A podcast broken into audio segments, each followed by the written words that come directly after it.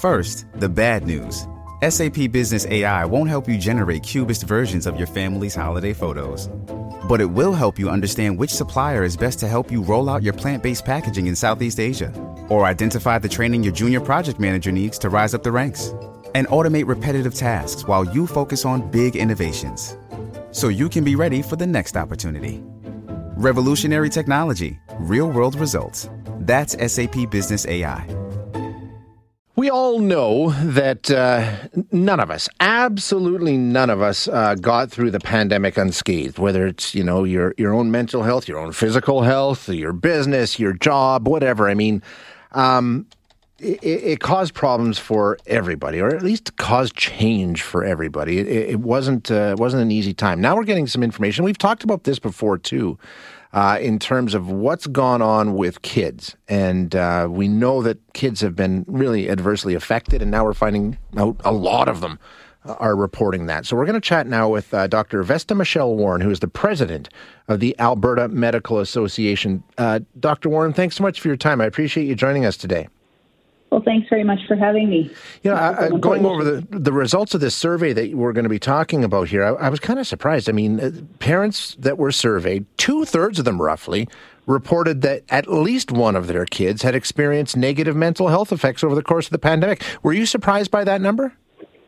Not really. It was something that we had been seeing in clinical practice, in that lots of parents were calling in with concerns about their children's mental health. I think the startling thing for me was just how pervasive it was, particularly as the children got older, and so the teenage age group, it's really quite significant. And taking a look at what they're reporting, how? First of all, how old are the kids that we're talking about? It's basically anybody under 18 was included in this. That's correct. Yeah. Anybody over 18 was included, and they tried to break it down into the different age groups to get a better understanding of how they were impacted. What they found is at all ages we were seeing kids struggling, including the elementary age and preschool kids. And so all age groups affected to the same degree, or does it appear like some age groups were harder hit than others? Definitely the older age groups seemed to be harder hit, and that would sort of be the teenage 13 and up. Mm-hmm. Where we really started seeing not only an increase in mood disorders, body image disorders, but also the acuity of the disease, more suicide attempts, more presentations to the emergency room, that sort of thing. So in terms of what they're reporting, as you say, is it something new? I mean, anxiety among kids, as you say, things like, or is there something new, or is it just an exacerbation of problems that have always been there? So mental health has always been present in all ages. It's something that our society doesn't talk about, particularly in the younger age groups. We like to, I believe, think that our kids are happy and healthy, but we all know that's not true. Mm-hmm. And pediatric mental health has never been particularly well supported. It's a hard area, I think, to work in. We don't have a large number of specialists in this area that are dedicated to children and to teenagers. And then with the COVID pandemic and the stresses that these kids went through, it just exacerbated an already difficult situation because of the sheer volume we're dealing with now. In terms of pinpointing a cause, and I know, again, when we're talking about mental health, there could be a million different causes, but in terms of what happened with the pandemic, are we thinking isolation or anxiety, worry about their own health or the health of their parents or grandparents? Do we have any idea what was sort of the driving force in this? I don't think we've been able to narrow it down. It's depending on the child you're talking to, we're seeing many, many different reasons. We are seeing anxiety about becoming sick and being exposed to the virus or bringing the virus home to their family or to their grandparents. So we have those kids that did not want to return to school, did not want to give up masking. We had those kids that really struggled with the isolation and the being at home and being away from their peers. We know as a general rule, when you can no longer partake in those activities that help you reduce your stress, whether it's sports, whether it's socialized events, that makes it more difficult to really begin to cope.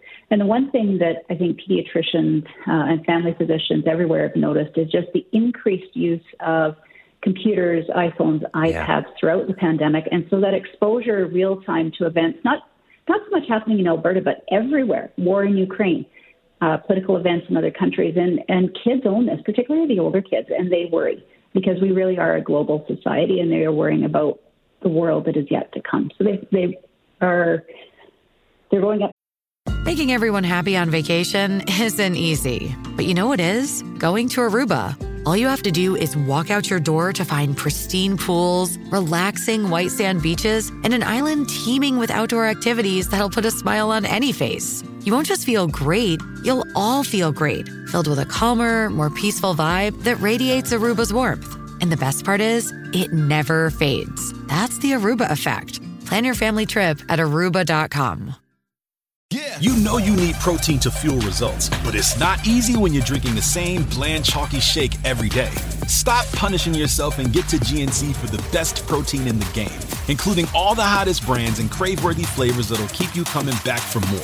We're talking protein that legit tastes like cookies, your favorite cereals, indulgent desserts, and more. So bust out of your protein rut and actually look forward to those shakes with unbeatable protein at unbeatable prices.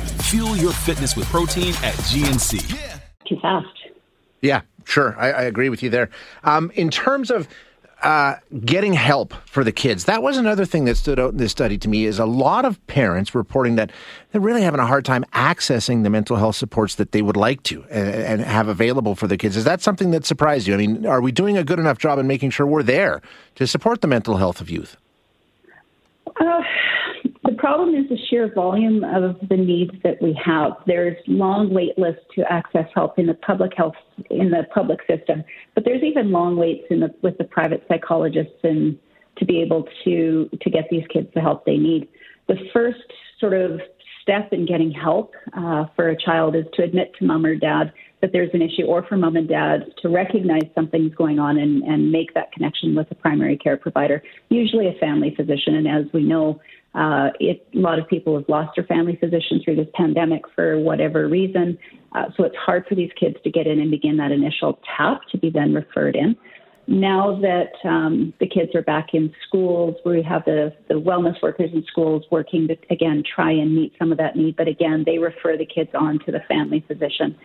We do see that we've always been short of child psychiatrists, so specialists for those really acutely sick kids, and those numbers are even dropping further.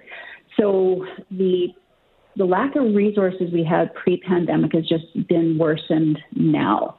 Mm-hmm. The Alberta government, it's tough to get them the help they need, not only to begin that access point, but then to get them into counseling. Because once they've been diagnosed, they still need the therapy, and that isn't something that is a one-time visit. That happens over many, many months.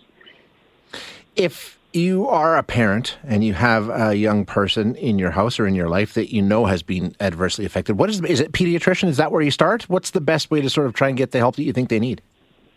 With your family physician is the first place and easiest place to start. To get in to see a pediatrician, you need a referral from a family physician.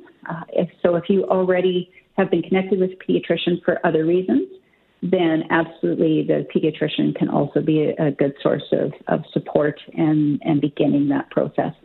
We have many family physicians who have been taking additional training in pediatric and teen mental health as a way of trying to create a better network with the child psychiatrists in the province to reach out and be available to those kids and teens who need the assistance and support. So we're working on improving access, but it's very much a work in progress, and it's really driven by the need right now. Doctor, thank you so much for your time today. I really appreciate you joining us.